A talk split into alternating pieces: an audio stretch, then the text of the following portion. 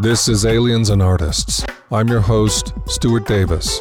We are in conversation with filmmaker Jonathan Berman, director of Calling All Earthlings, a documentary examining the intriguing life of George Van Tassel, who built the storied Integratron at the behest of non human entities. The Integratron is a massive technological device designed to suspend the laws of gravity, extend human life, and facilitate time travel. It's also an architectural wonder and unique in the realm of contact informing creativity. Hey, Stuart, thank you so much for this opportunity to speak on your podcast. I think it's a great subject, artists and aliens, and I love what you're doing with it. Uh, yeah, the case of the curious case of George Van Tassel really is something. You know, I've spent years looking at it, and I still am of multiple opinions. You know, multiple perspectives on George.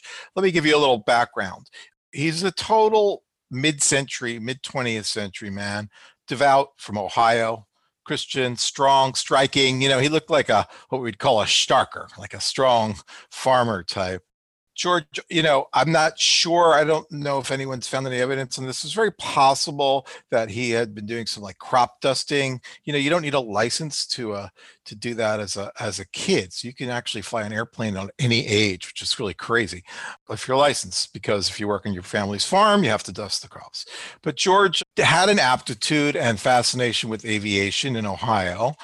Did got some training, did not graduate high school as far as I know, but really was drawn out west, you know, California and particularly Southern California was really the, the, the nexus of aeronautics, uh, aviation work.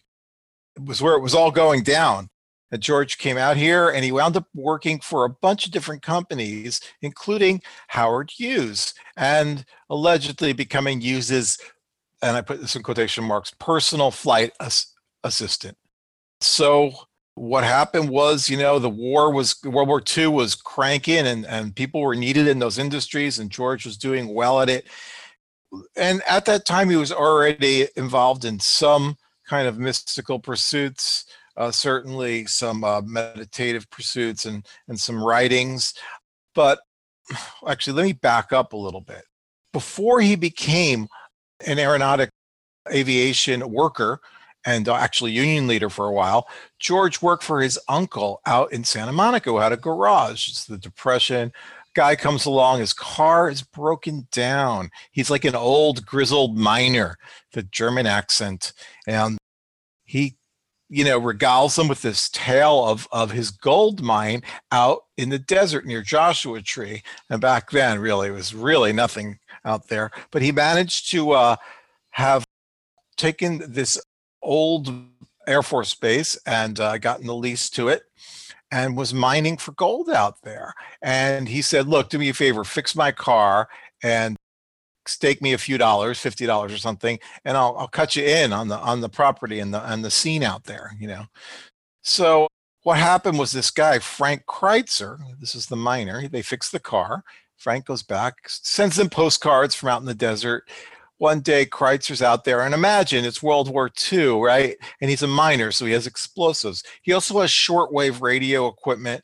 He may or may not have been a German national. I think he actually was born in the States, but he's kind of a, a crabby loner with aircraft and mining caps and all that radio gear. So they, you know, uh, some people, yeah, some people from the sheriff's department, some uh, some deputies from San Bernardino because it's on the border, headed over there and if you've ever been uh, to the Integratron, and I recommend everyone check it out and make sure you have a reservation because it's very popular once we get through this pandemic, and we will.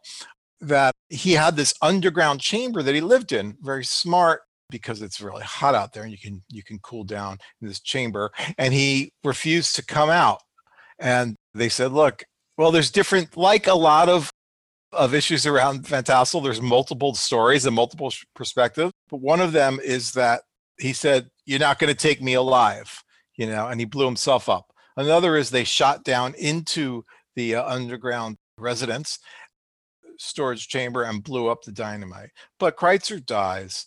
And Van Tassel, you know, a few years later, the war ends, and like I said, the, the some of the aeronautics work dries up, and he goes out there with his family, you know, and you know, just imagine George and uh, his already long-suffering wife go out to the desert, and the blood is spat- splattered on the walls of this cave.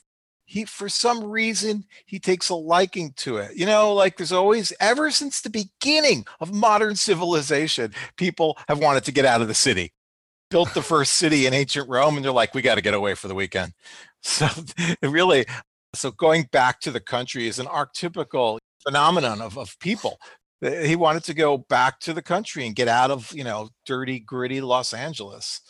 There's another version of this story as well, which is that he had befriended and worked for Hughes, and Hughes had asked him to work on some secret aircraft work that he was doing at his uh, desert base, which still is not that well known, but but Hughes had a big research facility out in the desert, not too far from from Giant Rock. So in any case, he goes out there and they start doing channelings. Well, first they start doing Christian prayer stuff. You know, America was once a country where people were neighborly and nice to each other, and I hope that's coming back. It seems like maybe it is. So he would just invite all his neighbors over for uh, sing-alongs. You know, they'd sing secular songs, they'd sing Christian songs, and then he started channeling these entities. You know, like vo- he heard voices, you know, uh, religious channelings, you could say. And he said he thought they came from all directions at once. Yeah, and in 1952, he started hearing these voices from space people with names like Hulda and Lata and Singba and Molka and, of course, Ashtar. So in 1953, so he's already having these contacts. It's uh, full moon, late August. What George said was that a Uh, a ship from Venus landed, and a man wearing a jumpsuit stood at the foot of his sleeping bag and said, I am Solganda, and I would be pleased to show you my craft. And he said he sounded like the actor Ronald Colman. You'll have to watch old movies to know who Ronald Colman is, but a, a good voice with gravitas. and he looked and he saw this glittering, glowing spaceship few hundred yards away. And he said he was led into the craft and stepped into this buttered colored light coming from underneath it and was taken on a tour of the ship and that he had been chosen to bring a message of peace and interplanetary brotherhood to Earth. And it was here that he was shown or downloaded the principles of cellular rejuvenation and time travel, which later led to the creation of the Integratron. And that construction of that work would consume him for the next 25 years. What a brilliant and concise summary of what led up to the Integratron. How impactful to know, in many ways, that was just the beginning of Van Tassel's saga. When he began channeling entities, is it known how that was received by his fellow Christians, his family, his associates? Oh, that's a great question. I, you know, if you've spent any time out in the desert, I will say what I love about being out there uh, was just kind of drawn out there is that people are more accepting and are nicer than city people. You know, last time I was in Joshua Tree, I was like, oh yeah, I remember why I like it out here. People are cool. You know? yeah. So I think there's more acceptance. You know, you had uh, veterans living out there in uh, what they call jackrabbit shacks that were given to them by the government. You had homesteaders, you have miners, and other discontents. You know, so I, I think there was more latitude for this kind of thing, but I don't have any firsthand uh, collaboration. One striking facet in Van Tassel's channeling and contact with non human intelligence is its specificity. Channeling, entities, directives being issued, messages of peace, those are all fairly boilerplate, but those directives and messages are typically vague and amorphous. They're not enactable in Van Tassel's case, it could not have been more specific. Build this machine. Here's a blueprint. Such a concrete, practical objective. It's the only building we have of this kind that I'm aware of. Is this where Van Tassel's story bifurcates from standard contactee accounts? Well, it's a great question. You know, remember that after Robert Arnold saw what he saw up in Washington State, there was a kind of, you know, zeitgeist, you know, spirit of the times in the air. And, you know, as we know, there was the atomic bomb blast in 45, I think summer 45, and Manhattan Project was successful. And so that according to Van Tassel, as well as other contactees, because there were other contactees, as you know, that was what kind of rank, rankled the aliens. And they were concerned not just about the Earth, but also about the, uh, the whole solar system, and particularly wow. the hydrogen atom. They were concerned about that as well. But you know, George was tuning in these psychic radio. He was like a psychic radio operator, tuning in these messages but you're right. Does it remind you of anyone from the Bible? This this like go and build this. Noah. Exactly, it does.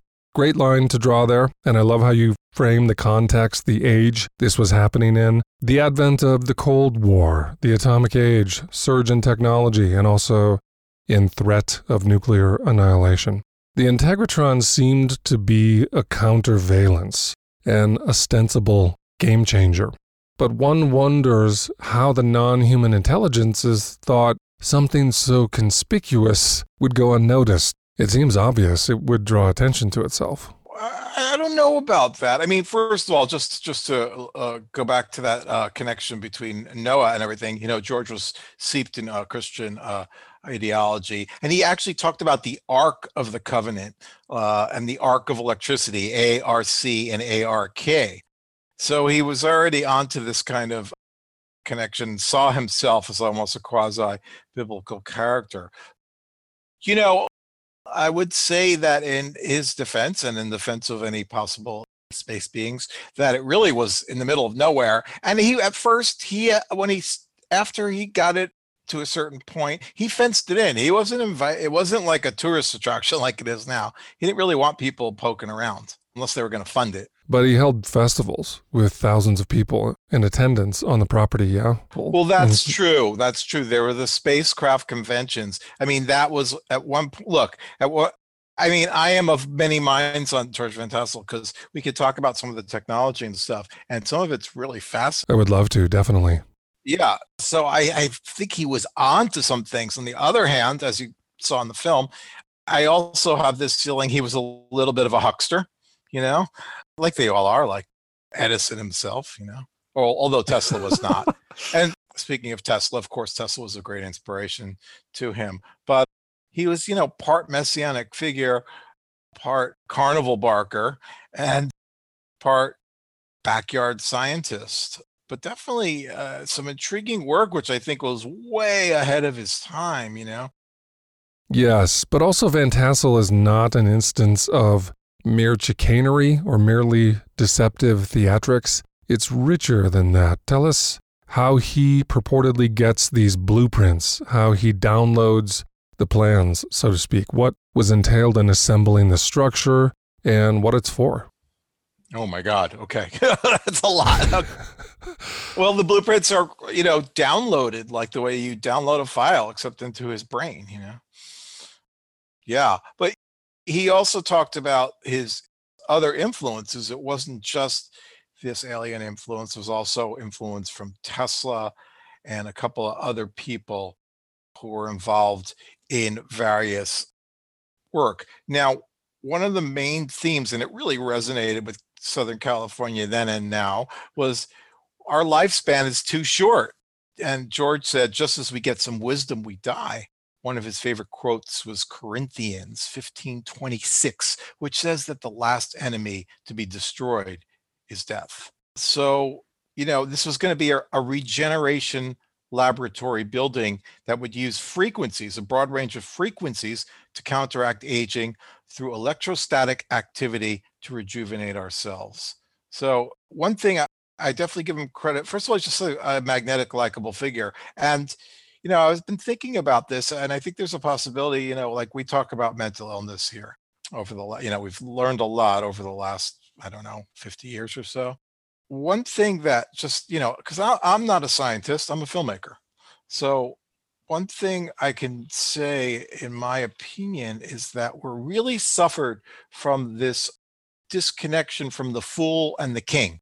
And I was thinking about our recent political issues and the problem with the Trump is that he was both the fool and the king. So the king is supposed to have counsel from the fool. And then I've read somewhere that this idea of the ship of fools was that they took all the crazy people and stuck them on a boat and separated them out from the logical people. And this was a kind of a tremendous loss.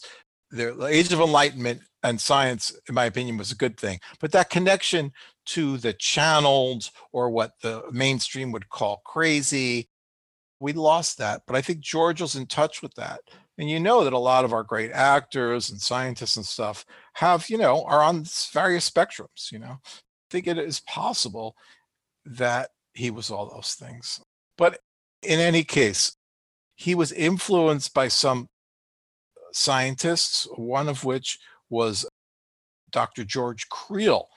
Creel uh, was the first surgeon to do a direct blood transfusion. So he was a doctor and he taught in 1936 he wrote about every living cell as a battery. So George, you know, was able to take some more complex ideas and kind of say, we just have to recharge our batteries like you charge your car battery.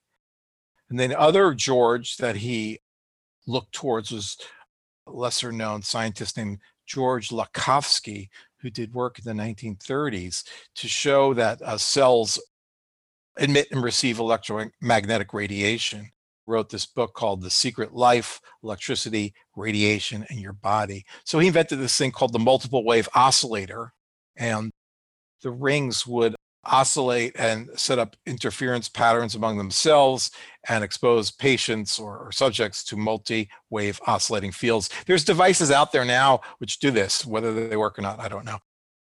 But you'd sit between two antennas to receive these oscillating electromagnetic fields. And of course, Tesla was another inspiration. And we know Tesla from his work with alternating current versus direct current, right? Which he lost. He won against Edison, who was working with direct current. But one of the things that Tesla did that was pretty amazing is that he was the first person to kind of make this connection between negative ions and well being. We all, any of us who've been around know that negative ions is what you feel after a thunderstorm and rainstorm. So George was going to use combine all this wisdom along with what he downloaded to create this integratron, this machine, this domed machine that would work to rejuvenate your lifespan.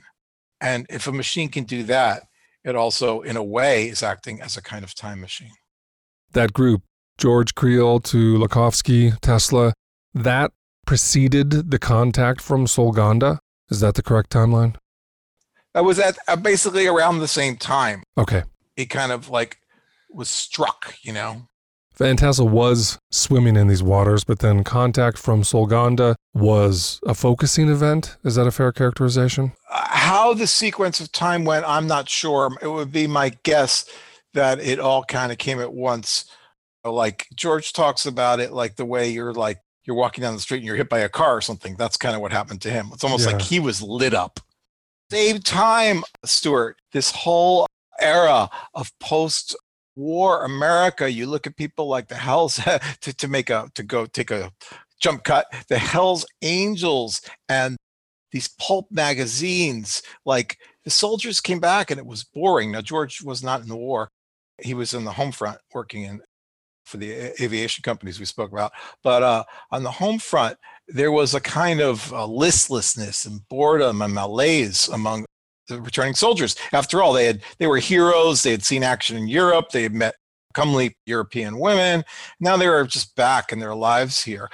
My point here is that George subscribed to a lot of like really interesting pulpy magazines like Fact and like you know kind of like what isaac asimov and people like that were writing for kind of like pop boiler sci-fi so you have all these influences you know bona fide scientific influences potentially channeled or extraterrestrial influences as well as this kind of american pulp a kind of uh, imagination quite a set of ingredients indeed the multiple wave oscillator sounds like a crude precursor to brainwave entrainment devices that arrived later.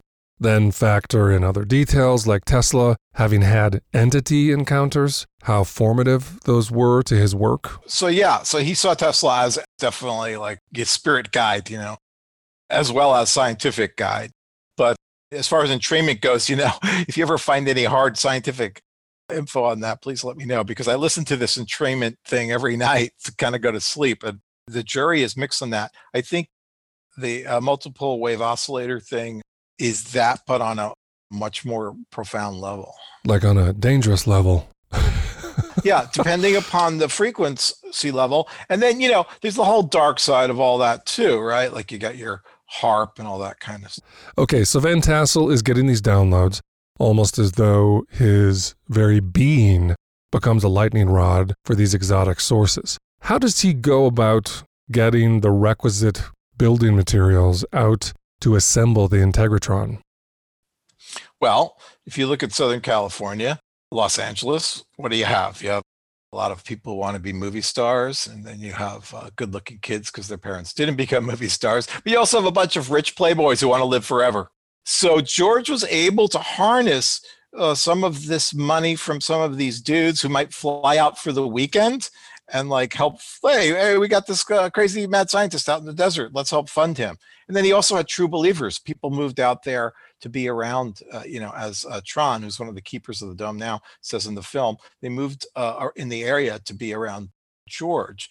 And then, you know, it was like kind of like a little like Tom Sawyer's fence, you know, he's uh, constantly looking for money because this is a, a, giant machine and we could talk about the you know you talk about the architectural aspects of it and we certainly can do that because it is pretty awesome that costs a lot of money to do this stuff even though as george was like yeah but we, we're kind of doing it wholesale. We're getting a lot of stuff donated. So eventually he does these spacecraft conventions. In 1954 he holds the first interplanetary spacecraft convention. I think this is really important because there was no internet obviously. As he said the nearest phone was like miles away for a long time. So he brought all the contactees of the time I'm sure you know about them and how other people speak about the contactees, uh, come, came out to the desert. And it became this kind of fun thing to do to get out to the desert. But also, you're one person who's had an experience in Boise, and you're another who's had one in Los Angeles, and you're another who's had one, uh, God, I don't know, San Antonio. And you all come together. So instead of being like lone wingnuts, you get to actually swap information. And also, present that to the public. So he just asked for contributions from that, and that was pretty successful for a long time. These these spacecraft conventions. Yeah, in terms of contactees, I can't think of an earlier collective culture forming initiative. He seems to have been ahead of the curve in this respect as well. These days, sure, you have thousands of people attending Contact in the Desert and other conventions, the internet uniting global tribes. But is it fair to characterize Van Tassel's convention as the first of its kind? It was the first of its kind. And if I could get a little heady, because I'm reading something right now about this, you know, again, with the war and everything, there were some really smart people coming together to do logistics and create weapons against the Nazis and Axis powers. So you have people like Norbert Wiener and cybernetics, the study of systems there's this idea, and this book I'm reading right now traces it from these government led projects of cybernetics, which is like a self regulating system, it takes the feedback from the system, like say on a steam uh, valve or something, and corrects it with each kind of revolution. And applying that to human behavior and scientific behavior. So instead of having this hierarchical level of control over work, all of a sudden you have this almost communitarian people slipping between disciplines, this kind of more cooperative style of working, which we can trace that from the people involved in the cybernetics of World War II into the hippies. We're going to do away with the hierarchy and into the internet, or at least the you know how the internet started decentralization. So I think you're right. I think the, the conventions were important on that level. And also, I, I, think as a filmmaker, I guess visual anthropologist, what I find really interesting here is that George, to me, was like the first Aquarian leader, the first hippie. he yeah. was all about peace and love. And so was the alien message. You know, you get to these channelings. Some of my friends are into channelings and all that. And you get to the channelings, and they're all kind of the same love each other, you know, just same as Jesus and all that.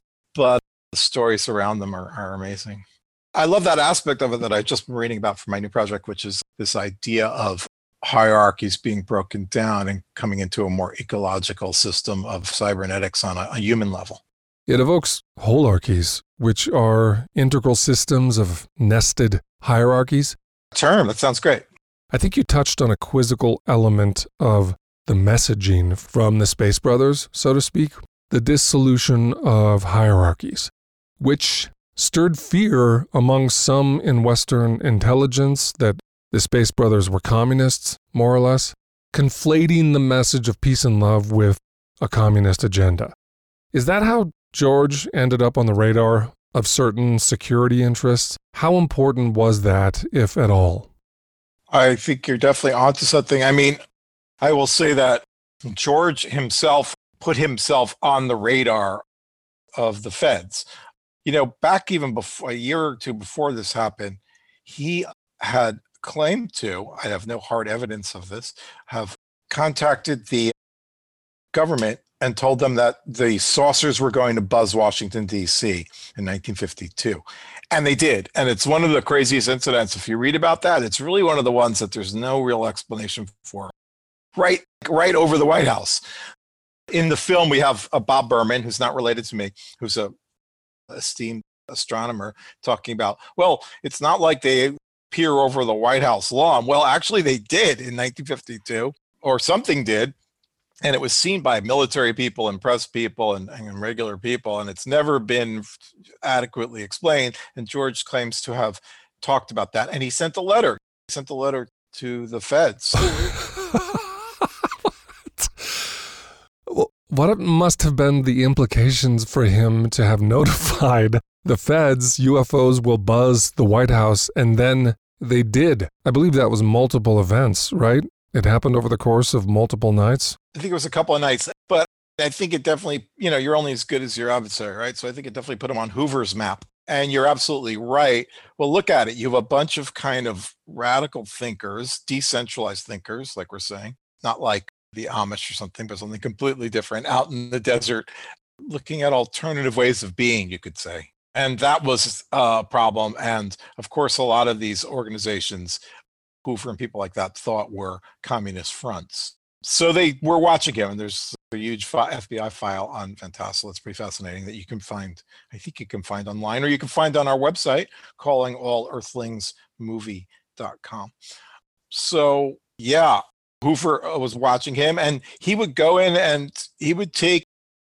You know, George had his buddy Daniel Boone, who wound up marrying George's daughter, and they would go into LA and they would try to get the FBI uh, interested in some of this stuff. So they, they saw him as a both like a threat and a possible nut. And then also, by the way, just a physical threat.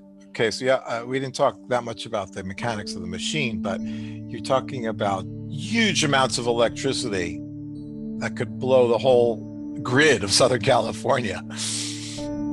That's not hyperbole, right? Let's go into the mechanics of the machine a bit. What it was supposed to tap into. Some of its architectural features. There are some really fascinating details. We continue our in depth conversation with Jonathan Berman in the Plus episode of Aliens and Artists, where we delve into the mechanics of the Integratron as well as Jonathan's own fascinating near death experiences and sightings of unidentified craft. To hear the full Plus episode, as well as tons of other exclusive bonus material, become a Plus member of Aliens and Artists by clicking the link in the show notes. Your support allows us to keep making this podcast. Who are we? The Illuminati. Just kidding, we're Skull and Bones. Just kidding, we're the Bilderbergers. Just kidding, we're Knights Templar. Just kidding, we're Masons. Just kidding, we're Elks. Just kidding, we're Oddfellows. Just kidding, we're Knights of Pythias. Just kidding, we're Molly Maguires. Just kidding, we're the Eye of Providence masquerading as Yakuza. Just kidding, we're Illuminati. Just kidding, we're Shriners. Just kidding, our true identity is only revealed to Plus members. Plus. Plus. Plus. Plus. 1776, near death with a high fever and an unidentified illness. Jemima Wilkinson was about to unbecome. Loved ones were on around the clock death watch, anticipating Jemima's passing. And Jemima did pass, but not in a conventional fashion. When the fever finally broke, the person present in the body was no longer Jemima, but instead someone who would call themselves the public universal friend public universal friend reported having received revelations from two archangels, proclaiming there was, quote, room, room, room in the many mansions of the eternal glory for thee and for everyone. End quote. This being, who would spend the rest of their incarnation as a preacher, reported Jemima Wilkinson had ascended to heaven and that the body was now inhabited by the public universal friend. Public, if I may invoke a congenial contraction, refused to respond to the name Jemima Wilkinson anymore and asked not to be referred to by gender pronouns, identifying as neither male nor female. And in the immortal words of P. Hilton, that's hot. The friend dressed in a generally androgynous manner. The friend traveled and preached free will, humility, and hospitality to all. The friend had few possessions and had an ardent following among dozens of unmarried women. The friend's final preaching occurred in April of 1819 and departed this realm in July of the same year. What are we to make of this early instantiation of what appears to be a walk in? One doesn't typically regard possession to be so loving and magnanimous. Maybe the world needs an influx of angelic walk ins to shift the balance to benevolence. Vessel of the real, unclutch your chalice, become the cup. Aliens and Artists is brought to you by the Liminal Muse, offering one on one work with me, Stuart Davis. Sessions include transpersonal hypnotherapy, creativity as a spiritual path, and more. Go to theliminalmuse.com to book a session or click the link in the show notes. Also, the Experiencer Group, an amazing private membership site for people who've had anomalous experiences of all kinds, including near death, out of body, precognition, lucid dreams, mediumship, remote viewing, missing time, contact with non human entities, abduction, and more. The site features lots of exclusive video and audio, meetups, and live events for members only. Click the link in the show notes to become a member and get one month free. The Experiencer Group, building positive anomalous culture.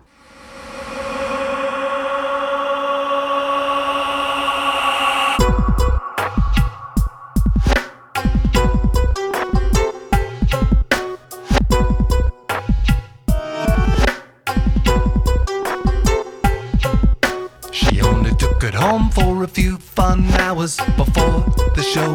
The showboat showered shit and spit off of the shaft. She fed it, said it had a frightening laugh.